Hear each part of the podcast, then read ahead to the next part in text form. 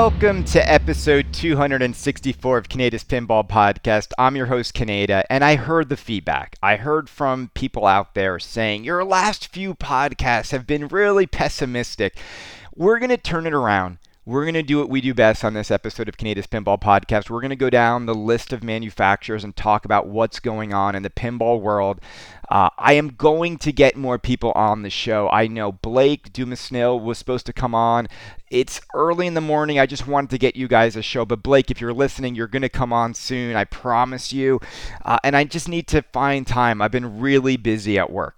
Now, speaking about really busy, uh, this show... and I've been doing it now for almost three years, and I love doing this show. And I n- hope you love listening to Kaneda's Pinball Podcast. It is, I think, the most frequent pinball podcast uh, that is out there. I think we have, I think, I want to say we almost have the most pinball podcast episodes of any pinball podcast ever.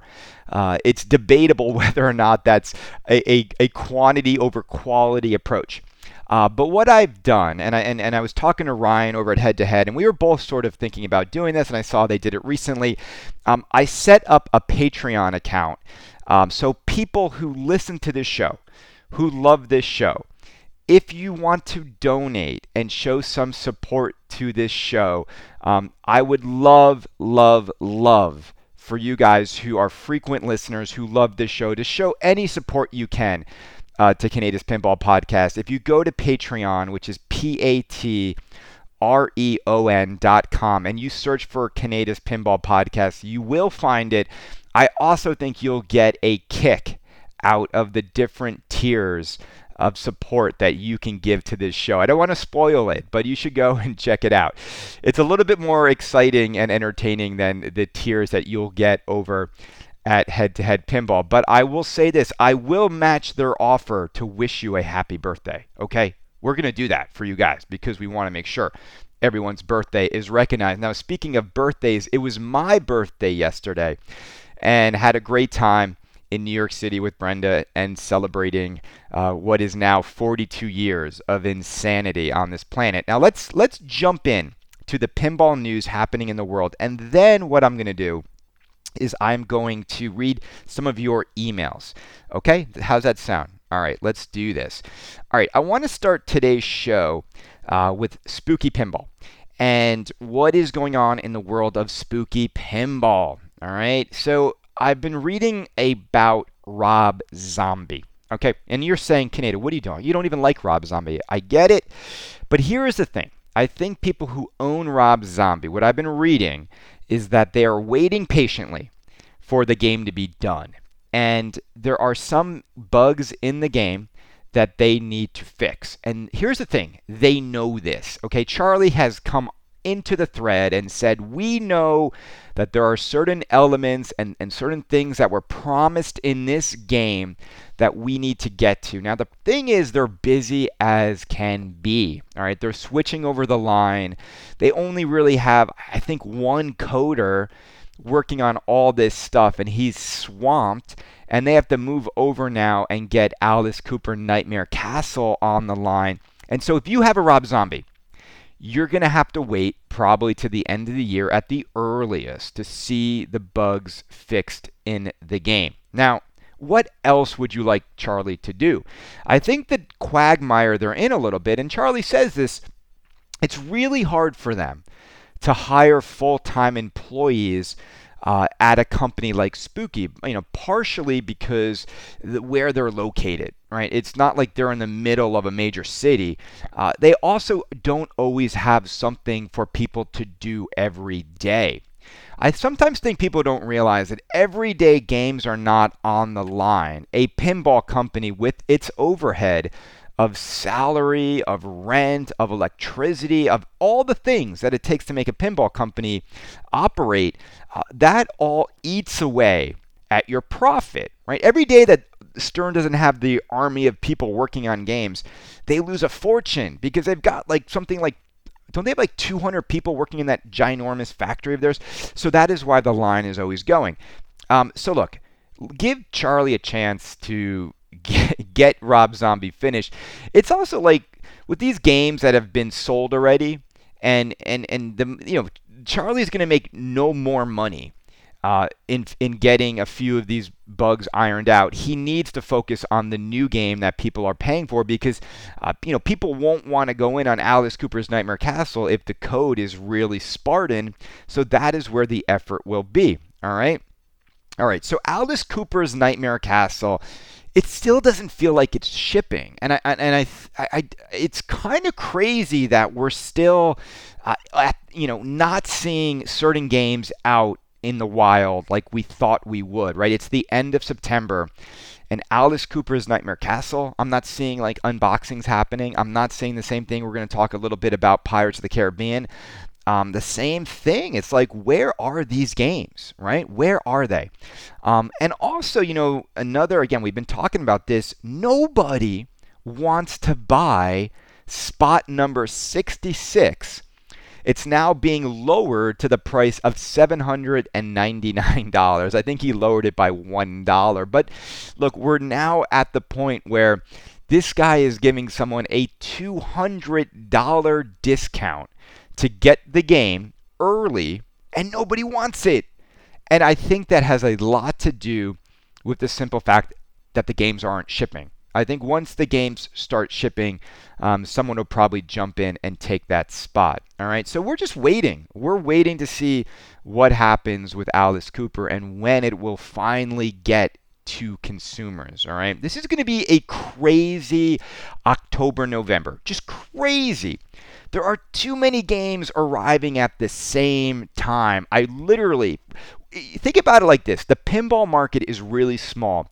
It is idiotic with the amount of companies out there, right? All trying to carve a window by which their game is the game that is in demand and the new game in the marketplace, that all these companies would sort of release products on top of each other. I, I, it's stupid. It it absolutely makes no sense, but it's also like, that's just the reality. I mean, Charlie showed this game all the way back at Texas Pinball Festival, was the reveal of it, and people thought it would ship sooner. Same thing with Pirates. All right, Scott Denisi, game number two. Game number two. We know probably absolutely nothing about it other than it's going to have some ramps. There was like a little teaser image.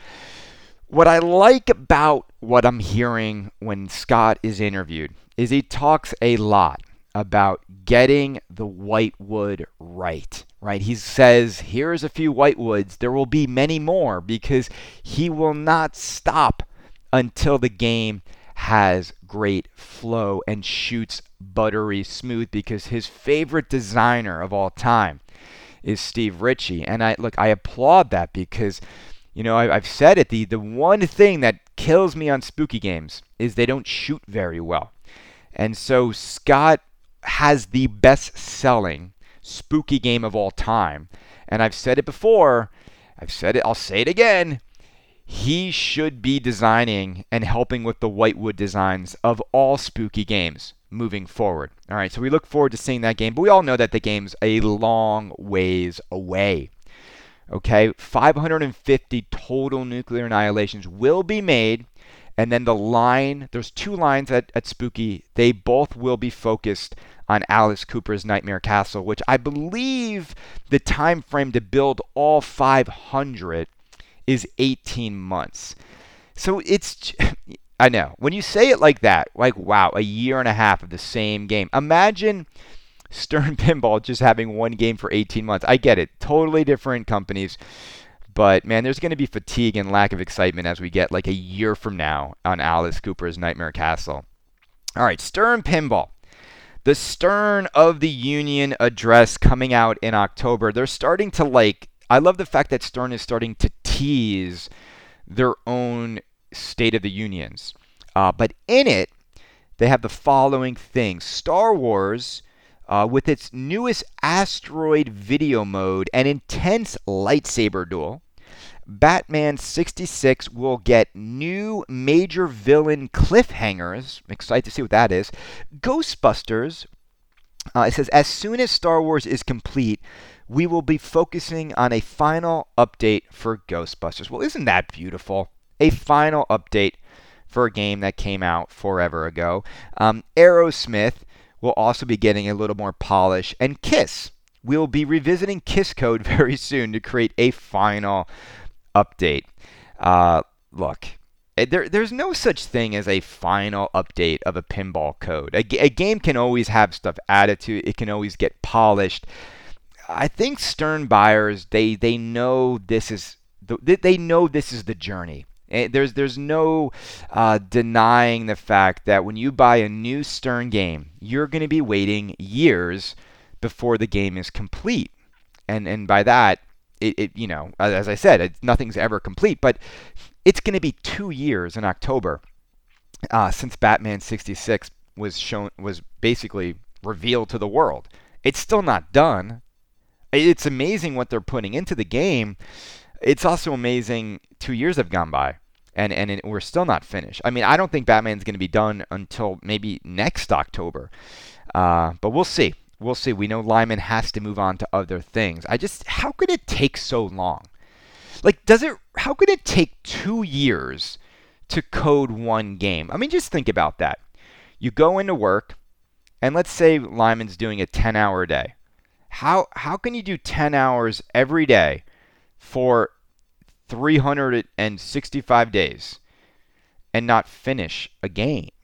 I mean, I don't, I don't, I mean, there's there's a lot in Batman, but it doesn't feel like there's two years worth of time. I mean, God, I hope this man is paid hourly and has a special contract with, with Stern. All right. I've been in the Deadpool Club. Lots of club threads on Pinside popping up because there's not a lot of new stuff shipping. Um, it seems that the consensus on Deadpool is that the L E package is beautiful. It is visually stunning. Uh, I think Stern understands how to make a game visually pop. I don't think, you know, the value isn't there. You know, we've, we we all know this. The only value in an L E over a premium is is, is the visual, is the artsy fartsy stuff. You know, maybe there's a shaker motor, maybe there's some glass, but for the most part, you are paying for the limited run, you're paying for the different art package, and you're paying for like the sparkling armor. You know, you're not you're not getting anything different in gameplay over the premium, uh, but it seems that people do love Deadpool L E. Now, Deadpool L Es are not sold out. By that I mean, you can still find them new in box all over the place. Go find a new in box Iron Maiden L E. You can't. All right. Go find a new in box Batman uh, L E. You can't. Go find a new in box Ghostbusters L E. You can't. Right. Those those games, Batman, Ghostbusters, Iron Maiden, they sold out. They sold out. Um, now, what I think has happened is that Deadpool L E has sold out through distrib like it's sold through to distributors, which means Stern has sold all five hundred. Distributors have them sitting in boxes. Will it sell out? I, you know, I'm not sure. You know, I'm not sure on this one. Uh, I think people are waiting to see where the code goes with the game. I think people are enjoying the game for sure. I, I mean, I'm hearing positive stuff on this game. I'm not hearing a lot of negative stuff. I'm, you know, but then it's always hard too, because anyone who buys a game, how many times do people actually buy a game, open it up, and tell you they don't like it? Okay, you know, it's like, it's it's this sort of like interesting phenomenon is the only reviews we get are from the people who own them, and those people naturally want to justify their nine thousand dollars purchase, and that's fine. You know, this is how this hobby should be, and this is where I think I got a little carried away on some of my previous shows. If you buy a game, and you like the game, and you're having fun with the game, and you love the way the game looks in your house, and you're enjoying it, nothing else matters. It doesn't. It, it really doesn't. Um, it's like I, I went into the the Iron Maiden thread as well, and it's just like the consensus, man. People are loving the game. People are just having fun. It's interesting when when the threads start to be mostly the club threads, and it's just about the ownership experience. Uh, you know, it's it's there's a lot less drama. There's a lot less news for sure. Like you, there is not a lot going on that like deserves, you know, frequent podcasts lately, and I'll admit that. You'll see my shows haven't been as frequent because there's just not enough new news, you know? And and look, this is not a podcast where we're like review games, and, you know, maybe we should start doing some game reviews. Uh, and I should start going out there in New York City and playing them more and giving you guys uh, my reviews of these games. And I should I should probably start doing that. I have a pinball podcast. Um, speaking of reviews and Stern, really great review of the Lord of the Rings pinball by Straight Down the Middle. They they put it up this week. I have to take it with a little bit of grain of salt because Zach, who I love, I mean, but he, the guy's got like Houdini and Pirates of the Caribbean in his top ten. I mean, that to me almost like, come on, really? Houdini is like Houdini. He's got as like the third best game he's reviewed. I can't. He needs. I I can't. I'll just stop there. We all know he he loves the magic of Houdini. Um, all right, let's go to Jersey Jack Pinball. So, Jersey Jack Pinball, there's a thread that is Willy Wonka speculation, and there no one knows anything about Wonka at all, other than people think it's going to be a great theme for pinball. Uh, I'm not sold that Willy Wonka is next. We talked about it. If Eric is the designer of Wonka and he started on this pin like in April, I, I'm not. I, I can't imagine this is in front of Toy Story. Uh, now look, I think we've said it before. There is more enthusiasm for Willy Wonka and Toy Story than there is for Pirates of the Caribbean. And you know why? Because here we are. It is September twenty-sixth, and nobody is getting their Pirates of the Caribbean games in their homes. If you go to the Jersey Jack Pinball Pirates of the Caribbean Club, you know, the owner's thread, it's only four pages long. It it is being beaten by the P three Multimorphic Club, which is six pages long. When you're losing out in terms of unboxings to P three Multimorphic, something is wrong, Jack. Where are the games? You know, the the rumor that, oh, there's a bunch going overseas. They're headed here. They're headed there. It is almost October, which makes it almost one year to the date we first saw it, and people are still not getting the games. Now, I don't know what the holdup is. I really don't. We would have thought that after all this time, Jersey Jack could figure production out. It, it just feels like they can't get production going at the level that makes people happy. And and I think the the problem people have with this is is when you see this delay and you see all the time it took, and they've been at it now for six years plus, you're kind of just like, when are they ever going to figure it out? Like, you know what I'm saying? Like, why would we think the next title will be different? Why would we think um, Toy Story or Wonka will come out in a faster time frame? Like, they've never shown they can do it, and it's just kind of getting comical. Like, this is actually a step backward. Dialed In shipped to consumers much faster after reveal than Pirates of the Caribbean. And so, you know, I want to read something that someone wrote on Pinside, and they wrote this, okay? And this this sort of just encapsulates where a lot of owners' heads are at. And he wrote, I'm a day one pre-order, and I was told late October or November now. But that was just a guess. I was told they're currently doing a big overseas run, and they are going to start on U S runs in October and beyond. My distributor informed me that J J P still haven't fulfilled day one orders from October twenty seventeen, as they have barely started shipping as yet, except for distributor show games and some locations for the most part. All right, so there's there's there's where we're at. I mean, Pirates of the Caribbean, it's funny, it was in a bar in New York City. I can go play it. A few distributors have it. It's been at some shows. There's going to be another stream of it. I'm so sick of seeing this game streamed. I feel like I've been watching, it feels like you've been watching this movie for like a year now.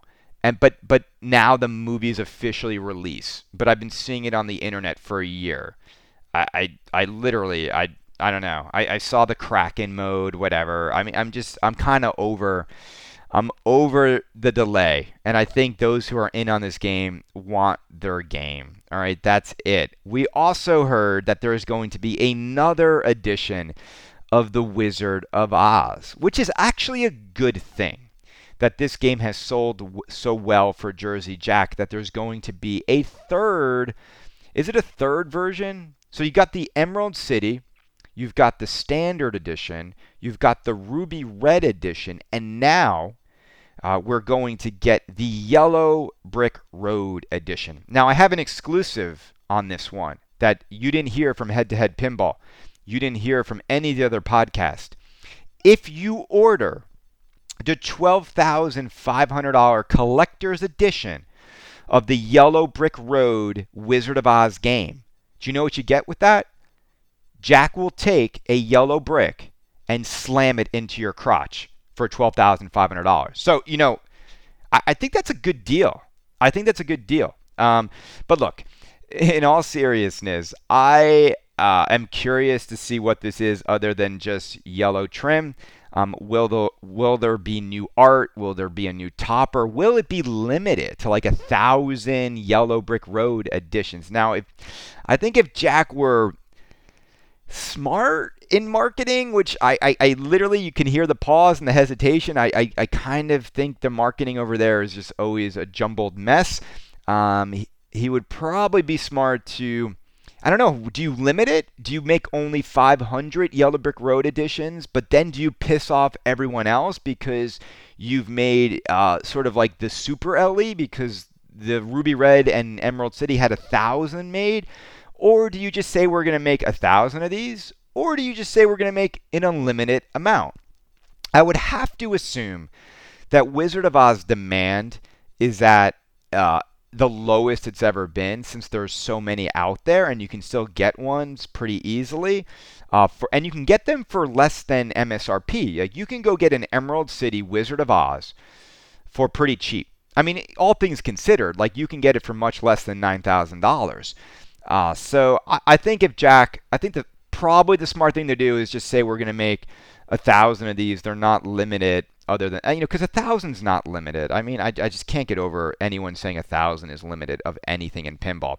Um, all right, what else is going on? So Dialed In Collector's Edition. It sounds like they're actually going to do the Pat Lawler meal that was promised to people who bought the twelve thousand five hundred dollars Collector's Edition. I think it's like an Italian uh, dinner they're going to have, or lunch. I know this because our...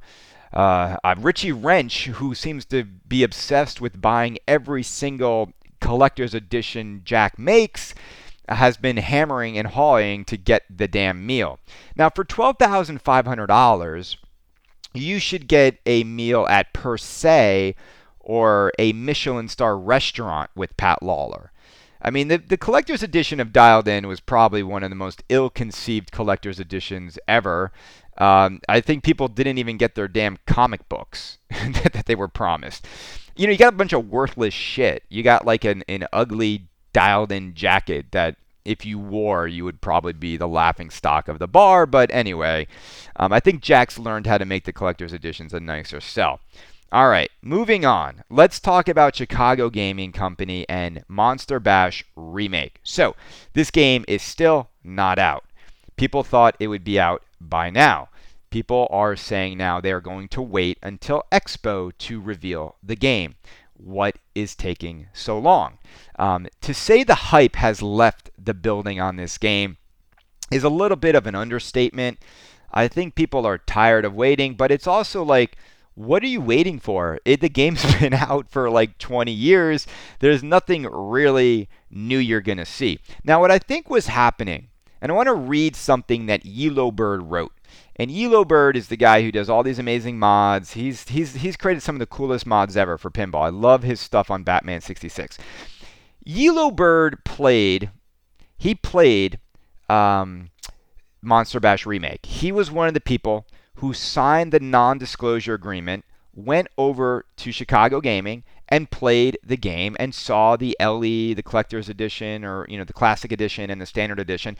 He saw everything they're doing, and he signed a non-disclosure agreement, which for some reason he has decided to break. It's, it's amazing how people don't understand the point of signing an N D A. It means you will not disclose what you saw. And yet, he goes on to disclose exactly what he saw. Now, I want to read what he wrote, because what I think he's doing, and I don't have a problem with it, to be honest. I think signing an N D A to play a pinball machine is, is pretty stupid, especially a game that we already know, right? There's nothing secret here. It's not like he went to go play the Munsters or Beatles or Oktoberfest and gave away, you know, some mechanism that we haven't seen before. It's an old game. But he wrote this, and I want to read it. He wrote, in this example, um, having played them, I actually feel the base or middle um, classic edition model will be the seller. Without detail of what was offered, I in no way see a value added in going to the L E over the others unless the price bump is really low, which is doubtful. Games are great, but I still see many way overhyping what they assume will be there or what was done. It's really nice, just think original with a modern touch. Only negative that we created on this forum, the topper, while nice, was nowhere near the hype laid down on this forum. Trust me on that. No, not even close to the wow we got with Attack from Mars L E. Again, just keeping expectations managed for a great product, yes, but don't expect a completely over-the-top design or improvement other than the standard display we have all seen with Attack from Mars. A whole lot more should be dialed down. All right, because other people are saying, like, you're going to want the L E, trust me, like, save your money. So I heard the topper isn't that special. I heard there's no movement in it like there is in Attack from Mars remake.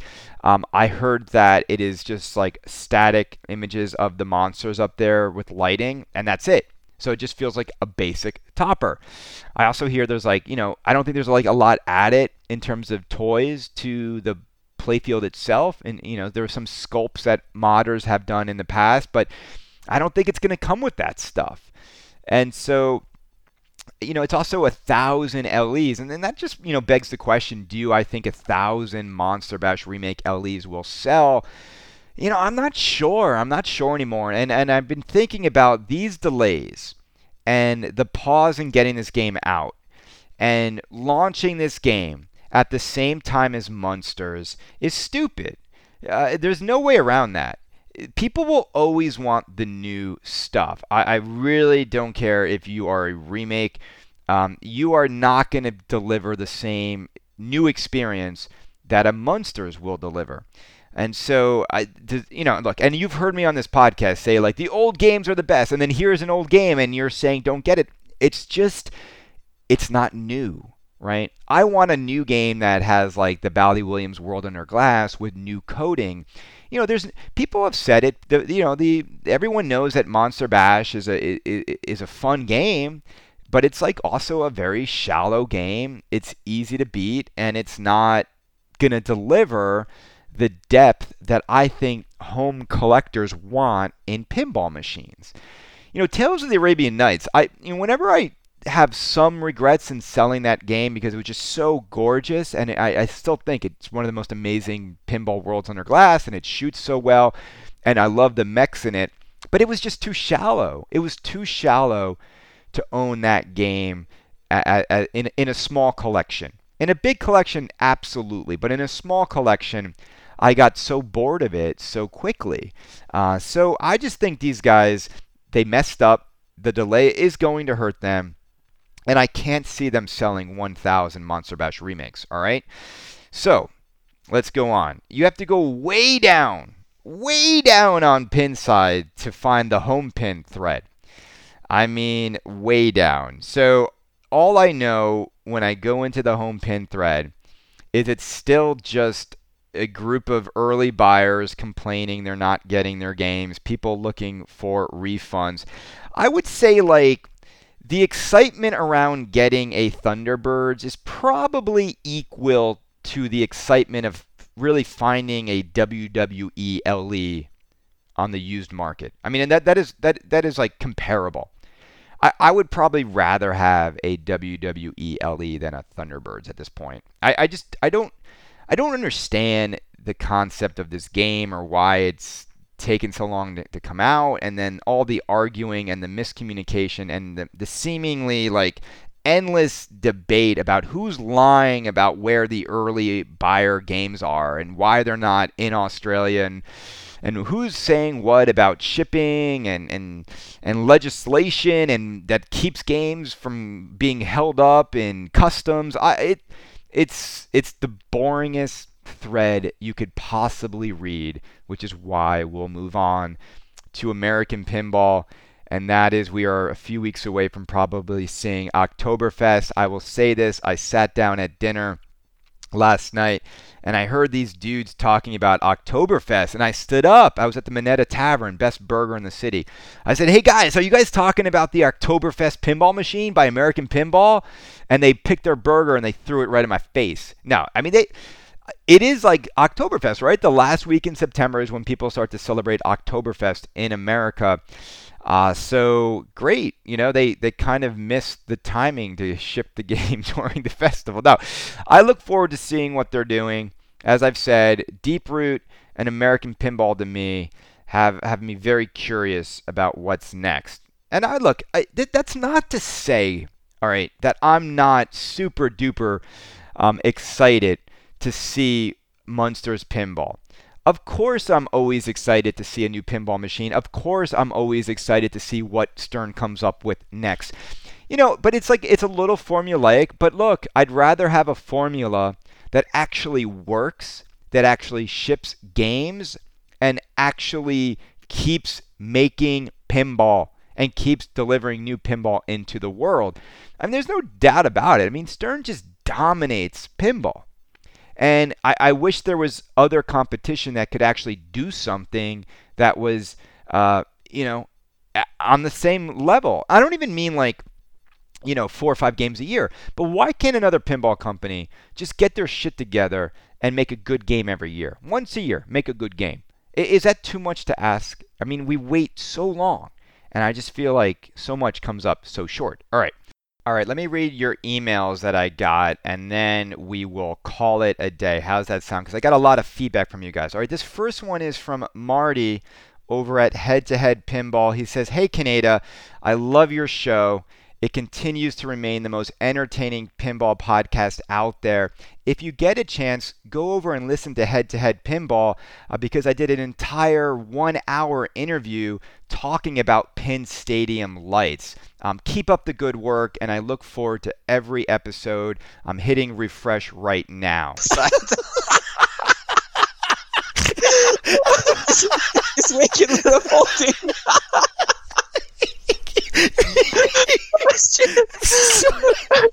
If I want a Stern, I'll I'll get another Stern. All right, so let's go to some real emails here. So Brian L. Now, Brian was the one who inspired me to do the whole Pinball is Devolving uh, podcast. Now, he responded and he said, hey, man, just listen to the podcast and you nailed my points dead on. I love pinball and I think Stern games are fun. They are average to good, but good is not worth the price that they charge. And I totally agree about using modern-day programming to enhance the games. People cheer today's pinball coding, but more so for scoring complexities that they encompass. Give me code that includes multiple rule sets for one machine. Heck, release a sequel to a game that utilizes the same playfield, but a different code and set with new objectives, like a video game. Thanks for the shout out, Brian. All right, Brian, well, look, like I agree that I, I think that there's too much emphasis on making sure that the co- you know, the scoring is balanced. That is to, for the most part, I think appease the tournament players. And I do agree that you can completely refresh a pinball game with new code, and it can it could breathe new life into an old design people have had for a long time. And I also, I said this before, I think they should charge if they go through all that hard work to recode a game, all right? Not finish a game that you already paid for, but let's say they take a game like, um, I don't know, like Tron, and they code in uh, they re- they vault edition it and code in elements from the first Tron movie into the game.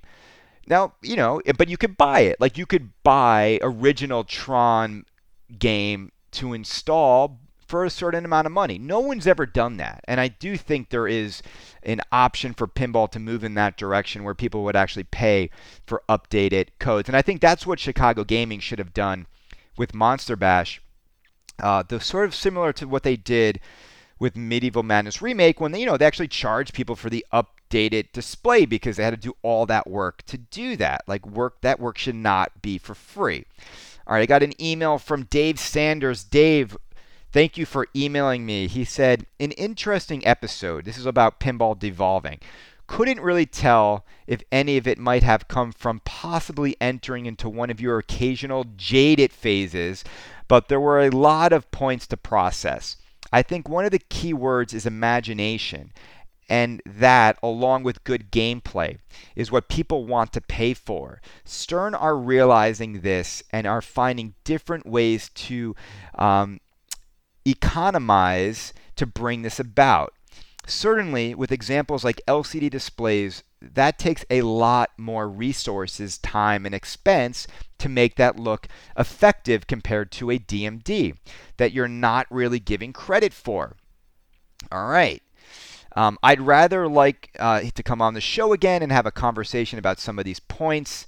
Um, look, Dave, I will happily have you back on the show. Here's the thing. It, it, look, I, I do agree that it takes a lot more work to code these L C D screens, but they're charging a lot more for these games for the most part. And what we're seeing on these L C Ds, okay, it, it, this isn't like mind-blowing programming going on. I mean, literally, you can't tell me that you can't go to all these schools that have programmers and kids making video games and all the freaking thousands of coders out there who know how to do this stuff and find some of them to apply what they know to a pinball game. I, I, I just fail to buy this notion that pinball coding is this like mystery art that only a handful of people on planet Earth can figure out. I, I, I don't buy it. I really don't buy it at all. And we know that Stern has invested a lot more in hiring coders. Now, where the magic lies, because anyone can get something to light up and get, you know, numbers on a screen and put clips on a screen, the magic lies in understanding the symmetry and how to get all those things to talk to each other simultaneously in a way that makes the experience magical. And there, and to that point, there are only a handful of people who really truly know how to do that with a pinball machine. Number one being Lyman Sheets. All right, I don't, I don't think there'd be any argument there. All right, all right. Let's go on to some more of these. I got an email from R C D. I don't know who this is. Um, he says Bally Williams Games Reality Check, and he writes, you make a lot of assumptions about past Bally Williams games like they never had quality issues built like tanks, et cetera. You even held up The Big Lebowski like it was an example of a great game, but as we know, the owners experienced many issues out of the box, some never fixed. Bally Williams built a lot of turds by today's standards. Horrible artwork, terrible themes, horrendous music and callouts, shallow rule sets, boring gameplay. But it didn't matter because they were designed to survive eight months to a year on location and then thrown in the trash. By default, any Bally Williams game that you play today are the titles that have survived the test of time and has had all the issues fixed. So yeah, of course, they are classic and bulletproof. As you said before, Stern, Data East, Sega have always been the lower cost, lower quality, less feature alternative to Bally Williams games, and that is still true. Today, the closest thing you can get to a Bally Williams-like game is made by Jersey Jack or American Pinball. Get ready for a cargument. Pinball machines are like hand-built Italian cars. They are beautiful works of art, but each one has its own individual set of problems and unreliable because they are built by humans in low volume. I think we are, we are in the golden age of pinball, and building a machine that checks all the boxes is like creating lightning in a bottle. I, for one, am happy to be alive and able to enjoy every game for what it has to offer. All right. Well, R C, thank you for that. And, I, and look, I, I on some level, we all enjoy just the art of playing pinball. Uh, I would say that, look, if you released Bally Williams games into homes, you know, and never into arcades, of course I think they would last, because they were designed to take an immense beating and pounding and repetitive play.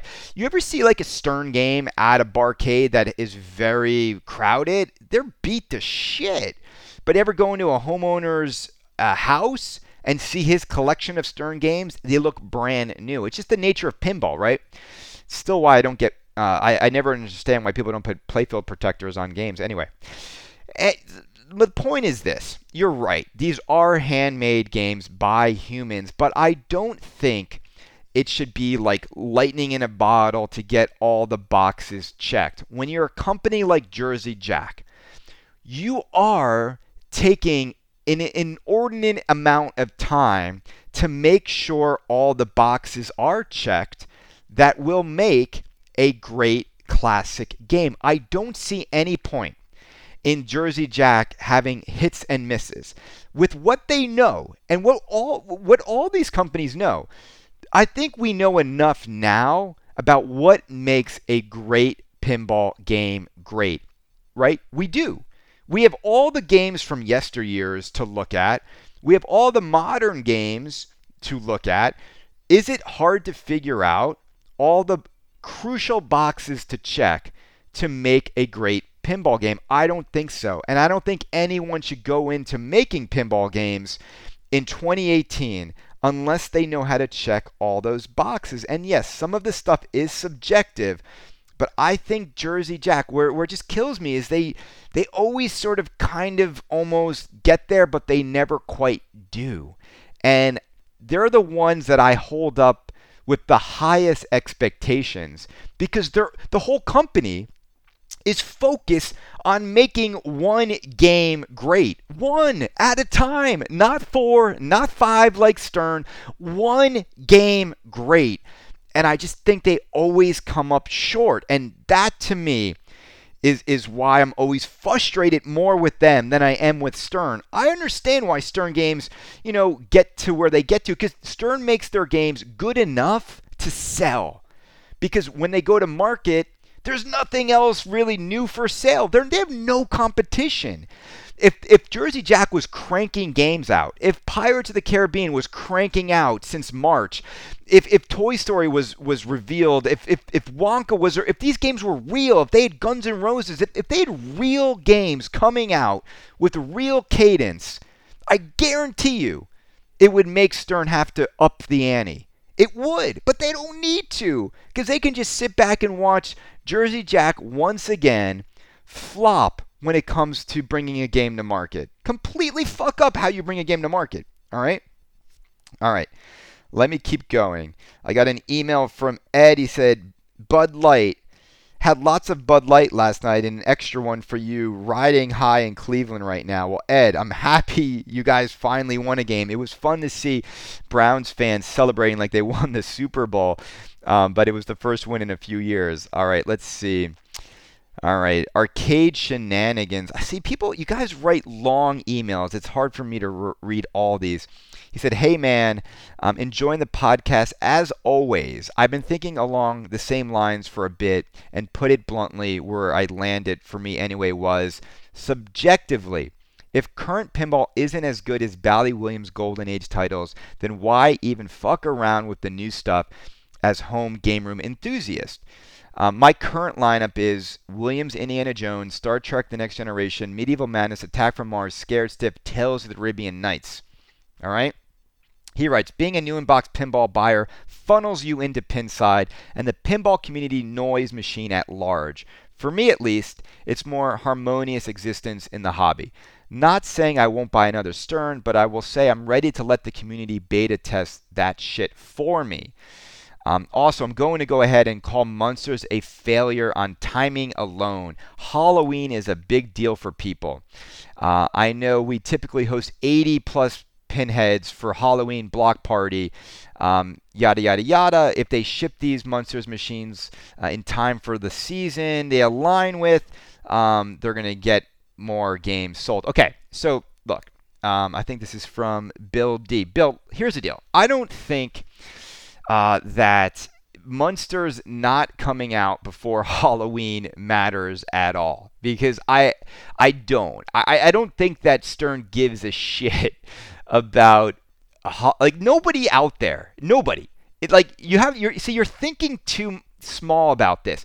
Nobody ever goes to someone's Halloween party and says, "Oh man, I really wish you had a Halloween themed pinball machine right now." Nobody. And if it's Halloween, I don't think people are playing Scared Stiff more than Iron Maiden or Deadpool right now, or Pirates of the Caribbean. Okay? I I, I don't.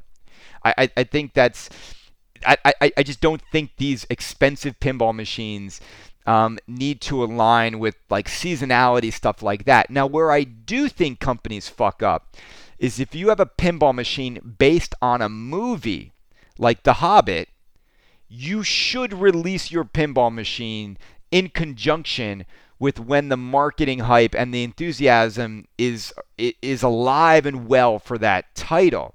You know, the same way when Stern missed getting Star Wars out for the Star Wars celebration, uh, you know, look, it maybe hurts it a little bit. You know, they didn't get to go to all the Star Wars conventions and Comic-Cons with it. But ultimately, I still think what we've learned time and time again is that these pinball people will buy this stuff regardless of any of that. They're just addicted to buying every new in-box game. All right. I got an email from Steve Paradis. He said, "Kaneda, don't give a F U C K. He said, "Kaneda, what's going on, man? I'm a regular listener to your show. There are a few reasons I listen to your show. One, Kaneda doesn't give a fuck. You say what you want to say. I live the same way, and yes, it often gets me in hot water. Number two, sometimes you really make me laugh or say, damn. I often hear you say it's pinball people, meaning get a grip. It's supposed to be fun. I agree. This leads me to my email. More of your podcasts have been straight up negative from start to finish. The last one ended, I unconsciously gave out a sigh. I felt like I just got beat down. Mostly I agree. We want more for our money, and prices are out of control. One thing though, pinballs were always expensive, two to three thousand back in the day. For instance, I rented a house in nineteen ninety-five when I was eighteen years old. Three beds, two baths. I paid six hundred a month.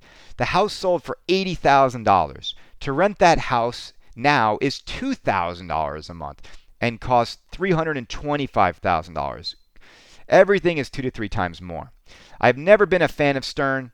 I was so pissed off when Williams went under and that company was all that was left. I stopped loving pinball for a long time. The L E game now is stupid. I do believe that there has been some great innovation. Yes, I really want more to come. For instance, when Jersey Jack came out, The Wizard of Oz, you can say whatever you want about gameplay and coding. When I first saw it and played it, I was just blown away. Massive smile on my face. I really, it really was a world under glass with a ton of innovation. L E D light show like never before. Huge L E D screen, crystal ball hologram, amazing three D model plastics. Most recently, the T N A machine. No one ever incorporated sound into a machine like that before. It's awesome. I love it. More importantly, my wife loves it. It's the first new in-box pinball I ever purchased. I guess what I'm saying is keep doing what you do, but damn, don't make me feel like I got my ass kicked after listening to your show. You have, um, you often have some positive things to say. I love the episode with the Deep Root guy. Um, maybe we can pull off what we are looking for, or maybe they can pull off, sorry. Or maybe they eat shit. I don't expect the pinball bubble to pop at some point. Steve from Philly, P A. Well, Steve, thank you for the email. And I agree too, man. I, I feel like there wasn't a lot of news. I feel like I was getting a little overly reflective about the hobby. And I do apologize if the shows did get a little melodramatic. And I, I heard from people, like lots of people. I I've, I got like all these text messages from Ed Robertson, just just being like, what are you talking about, bro? Like, you don't get it. Like, the Stern games are fucking fun. Like, that Bally Williams stuff just gets boring. Throw it in the trash. Look, the answer, my friend, is blowing in the wind. No, the answer is in the middle somewhere. And again, again, the if Stern and Jersey Jack would just unite, they could just create the greatest pinball machines ever. Instead, what will probably happen is Stern will just end up putting Jersey Jack out of business because they can't seem to get it right. All right. Let me get one more email, then I'm letting you guys go because I got to get to work. Holy cow, it's eight forty-five. All right, let's see. Um, do, do, do, do, do. Okay, I'm going to just do Tim Wendt said, Airplane. Have you checked out the Airplane homebrew machine? Great theme. There's some things that need to be fixed, but it looks good. Um, the loop toy and the callouts are hilarious. So I did see a little bit of that Airplane homebrew game. There's a lot of cool homebrew projects going on. There's a Ghost in the Shell one that's cool. There's this guy making this head-to-head game. I know it's not Marty on one side and Ryan on the other. It's like a game where you're like you it, it's connected and players aren't on each side of the game. Really cool, like the old Joust machine. Um, I think Airplane's cool. I haven't seen too much of that video. I do love the, the homebrew market. I think what's interesting to me about the homebrew market is if you make an amazing homebrew game, I, I think now you will have the attention of companies like Deep Root and Spooky. I think in other companies out there like American Pinball who could potentially buy your design and manufacture the game. I mean, total nuclear annihilation, a homebrew game, is Spooky Pinball's best-selling pinball machine ever. You can take that to the bank. I think we're going to see more of that. Everyone, have a great day. We'll talk to you soon.